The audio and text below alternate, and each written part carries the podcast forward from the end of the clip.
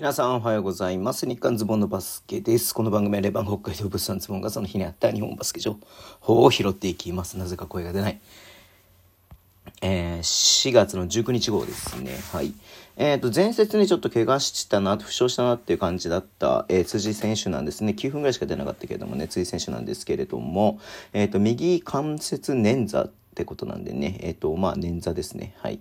で、えっ、と、まあ、広島の方からリリースだと、まあ、えっ、と、全治2週間ってことになってますんで、まあ、今から考えれば CS には間に合うかなという感じであるんでね。うん。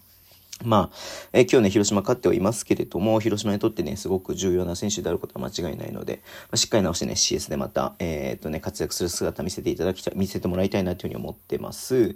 で、もう一つね、琉球からなんかちょっと、えーっと、スタッフのね、えーっと、強、強化、体制強化っていうね、えっと、リリースがありまして、オペレーター、だからまあ、ビデオコーディネーターみたいな感じなのかな、ちょっとわかんないけれども、うん、はい。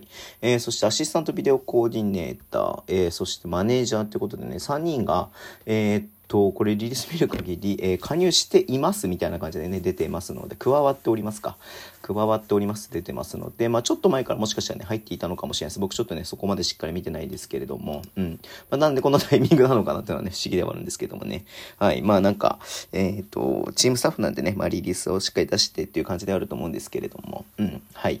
えー、そんなとこですね。はい。まあちょっと琉球もね、この後、えー、もちろんね、西地区、えー、島根、1チームのね、島根まで1ゲーム差ですし、まあ1位を狙ってね、やっていくっていうことは多分考えてると思いますし、えーと、3地区、2位だとしてもね、3地区間の1位は、まあ、ほぼほぼ決まりかなという感じです。まあ、ただ、それただ3位、4位にね、落ちる可能性も全然ありますしね。うん。まあ、CS の、えー、ね、強化チケットもね、ファンクラブ向けに、えーっと、発売してたみたいですけれども、うん。はい。えーっと、そんな感じでね、まあ、ここからまたチームを強化していくということで出ていましたので、ちょっと注目していきたいなというふうに思っております。はい。ということで、ちょっとね、こんな感じで終わりにしたいと思います。Twitter も以上発信します。フォローお願いします。YouTube 毎日やってます。ラジオトークのアプリで聞いてる方はとボタンを押してください。では、今日もお付き合いいただきありがとうございます。それでは、いってらっしゃい。